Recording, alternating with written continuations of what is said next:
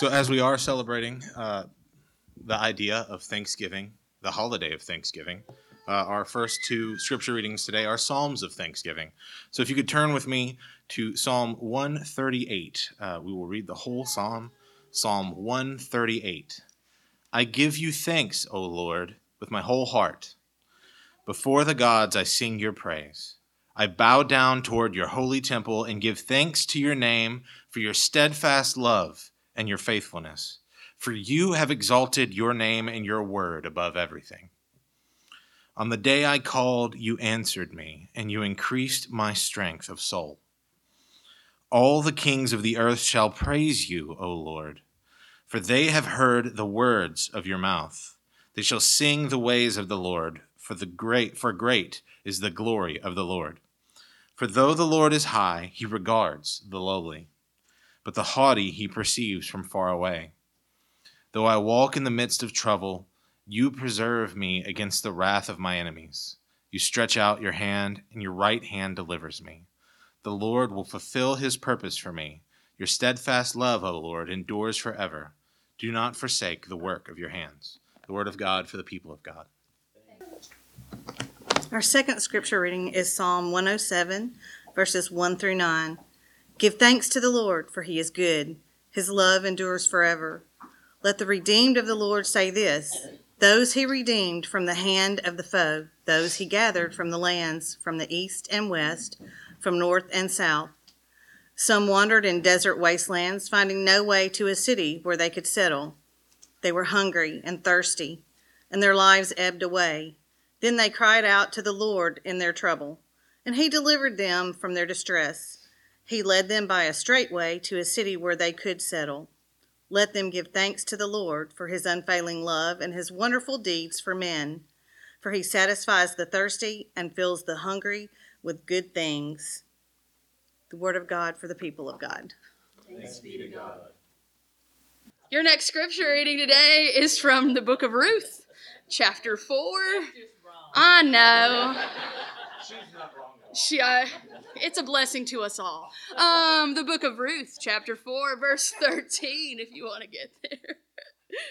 Uh, so this is the end of Ruth, and we've kind of gone through the whole shebang in the last four weeks. So here we go. Ruth 4:13. So Boaz took Ruth, and she became his wife. When they came together, the Lord made her conceive, and she bore a son. And then the women said to Naomi, Blessed be the Lord, who has not left you on this day without a next of kin. May his name be renowned in all of Israel. He shall be to you a restorer of life and a nourisher of your old age, for your daughter in law who loves you is more to you than seven sons has bore him. And then Naomi took the child and laid him in her bosom and made him nurse. And the woman of the neighborhood gave him a name, saying, God, I'm sorry, a son has been born to Naomi, and they named him Obed. He became the father of Jesse who is the father of David. Now they are the descendants of Perez, and Perez the father of Hezron, and Hezron of Ram, and Ram of Abedimedad, and Abedimedad of Nahshon, and Nahshon of Salam, and Salam of Boaz, Boaz of Obed, Obed of Jesse, and Jesse of David. The word of God for the people of God. Thanks be to God.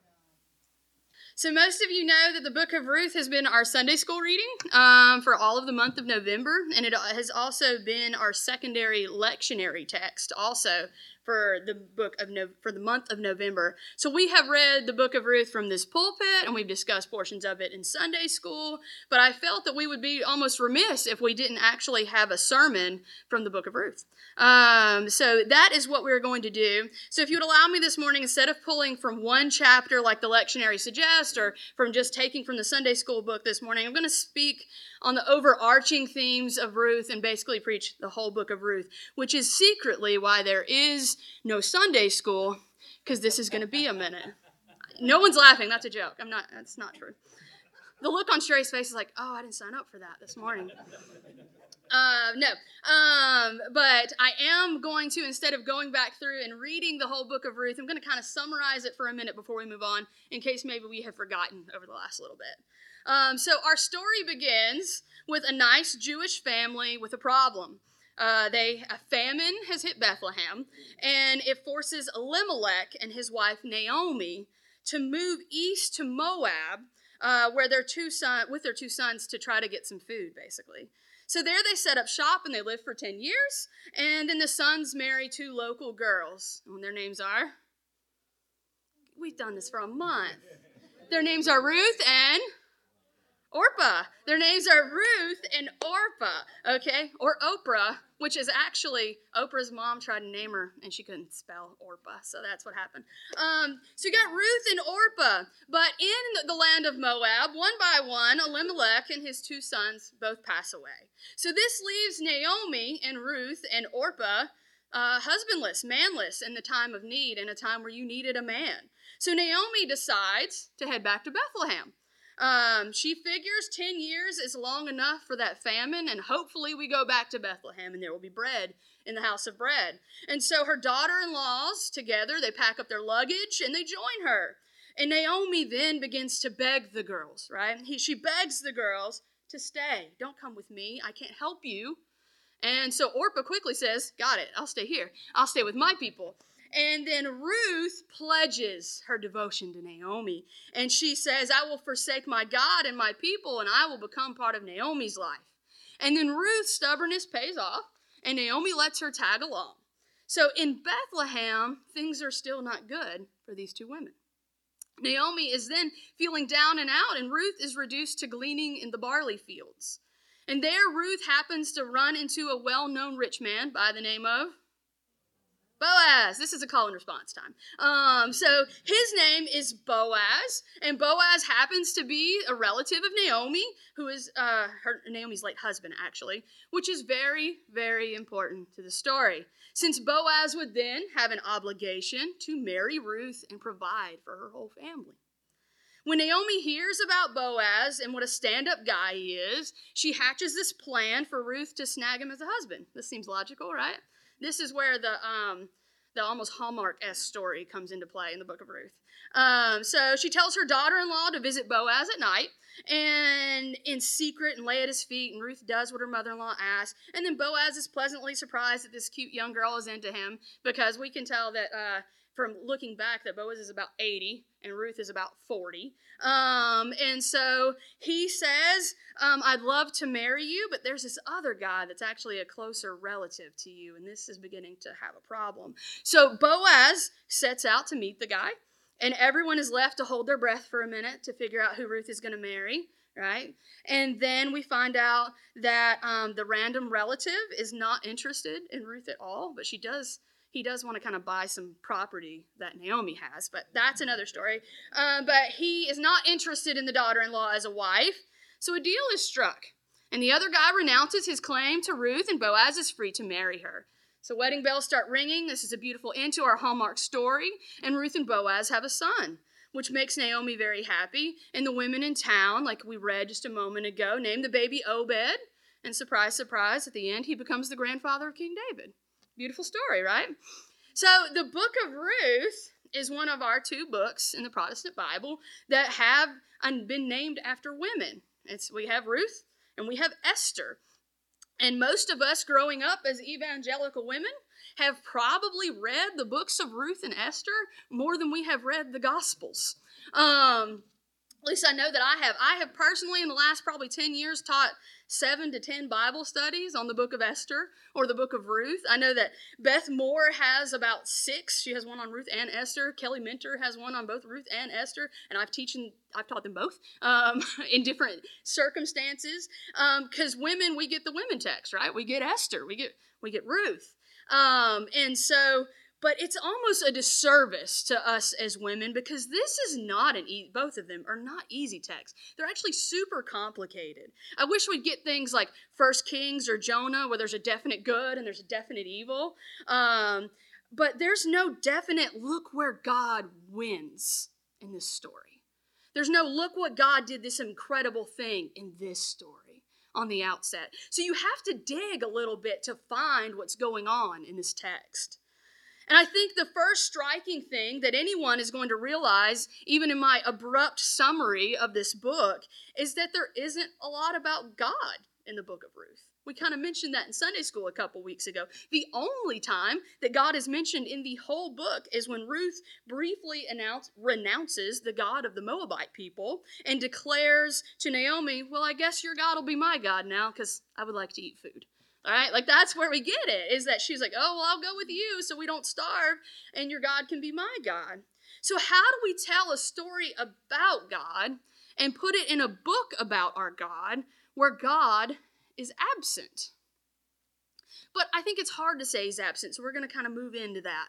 Because I think the first gospel truth being expressed in this Old Testament text is that God doesn't have to be mentioned to be present. There is no place in this story or any of our stories where God's work isn't progressing. Right? And sometimes that statement, though, is such a hard one to swallow. Because I'm sure Naomi couldn't see the story of God in the death of Elimelech. And I'm sure she couldn't see the story of God while living in famine.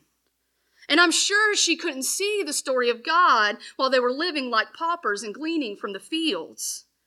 But we can look back through the characters' lives and the gift that was given us in this book with hindsight and say, well, in the death of Naomi's husband, grace gave her Ruth. And in the times of famine, the grace of God took her back to Judah. And when living like paupers, grace brought her the kinsman redeemer.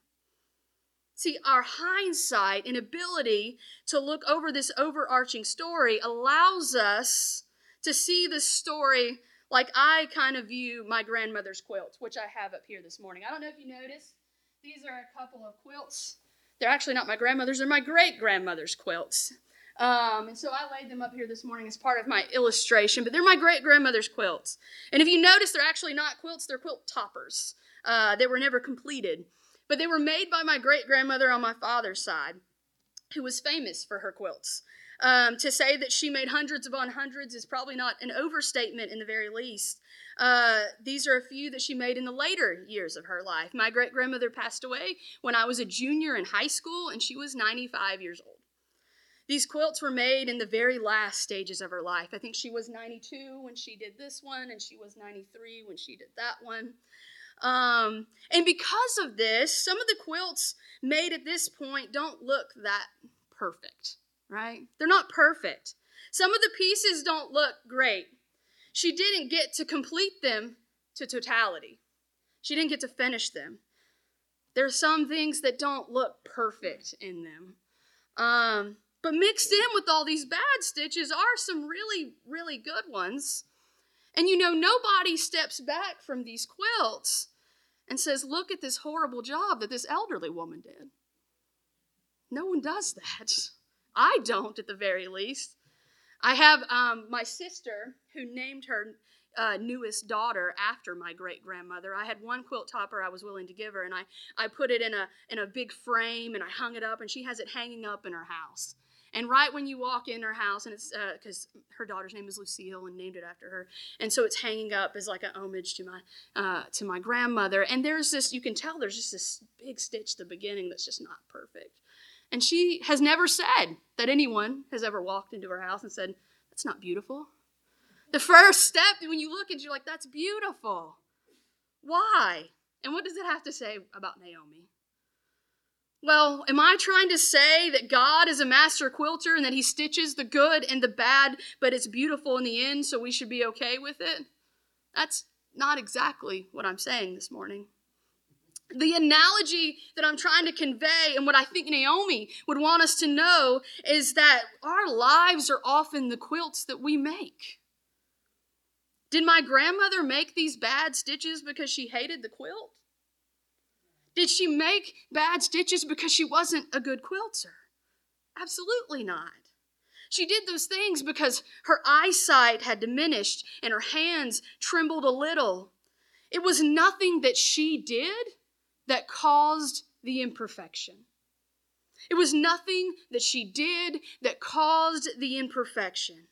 It was nothing that Naomi did that put her into famine. It was nothing that she did. But at the end of it all, at the good and the bad, we can say we created a beautiful picture. that there is no circumstance where we cannot find the very grace of God. Good things and bad things happen, but something beautiful is being created. But if we focus on every bad stitch, we're going to miss the beauty that is coming. We'll always miss the beauty that comes after. Now, Naomi herself was tempted to do this. In the portion of the text that did not end up in my lengthy summary, Naomi says she's about to give up. And she tells the Bethlehemites to call her Mara, which means bitterness. In her quintessential Old Testament way that only people in that Old Testament time could, she was trying to convey hey, I'm frustrated, I'm mad, I'm probably upset with God, I'm ready to give up. Now, you heard me say this before. That's an okay place to be. Since all emotions come from God, there's not a bad emotion for us to feel. But let's just not stay there forever. Let's keep stitching and let's keep moving and let's keep seeing that God is working. Naomi kept pushing and she lifted her head and she chose hope. She could have quit at death and famine and we would not have blamed her. One thing that hope does is that it perpetually pushes us towards resurrection. For Naomi, it pushed her towards being able to see resurrection in the face of a little grandbaby that we know as Obed. Just a few chapters earlier, her family, she thought that her family would be lost and forgotten and done. But then you have Obed. Out of the grave and out of the ashes came a miracle of life. But hope is sneaky like that, y'all. Hope is sneaky because it gave her a small resurrection that she could see, and then it gave her a huge resurrection that she couldn't see, right? Because in that last chapter of Ruth that we read, we realize that she starts the lineage of Christ. And that baby's name is Obed, and he became the grandfather of King David, who is in the lineage of our Savior. That the faith and the hope of Naomi produced the greatest resurrection we ever knew. It brought forth the Christ. Some of you in this place are probably sitting in some bad times this morning. And some of you can't see the beauty of the life quilt that is around you. Some of you probably can't stand the thought of Thanksgiving this week because maybe you have a parent or a sibling or a cousin that you really can't stand to be around and don't want to see. Or maybe you're dreading Thanksgiving because of who's not going to be there.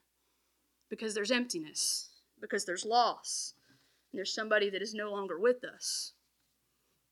And whether you're in the midst of that grief or pain or bitterness, there is hope for you this morning. There is hope for you today because there is Jesus. There is Jesus. And with Jesus always comes resurrection. I cannot promise you that you will see every bit of resurrection that you are hoping for in this life. Naomi did not get to see everything that her hope produced. But I can promise you this Jesus wants to stand beside us and be ever present with us as we craft this beautiful life. This evening, we're all going to come back in this place and gather around a table, and we're going to talk about what we are thankful for. And we're going to read prayers of gratefulness. And then after that, we're going to talk about the family that we're adopting for our Christmas project.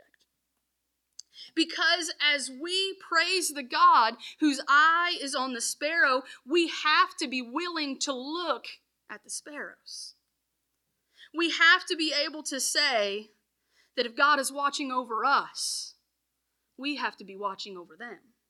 We have to connect with these people. And as we stand back and appreciate the beauty of the life that is around us, let us all commit together to help make these people's lives a little bit more beautiful, to give them a little bit more hope that will push us all towards resurrection. Let us pray. Holy Spirit, we thank you that you are present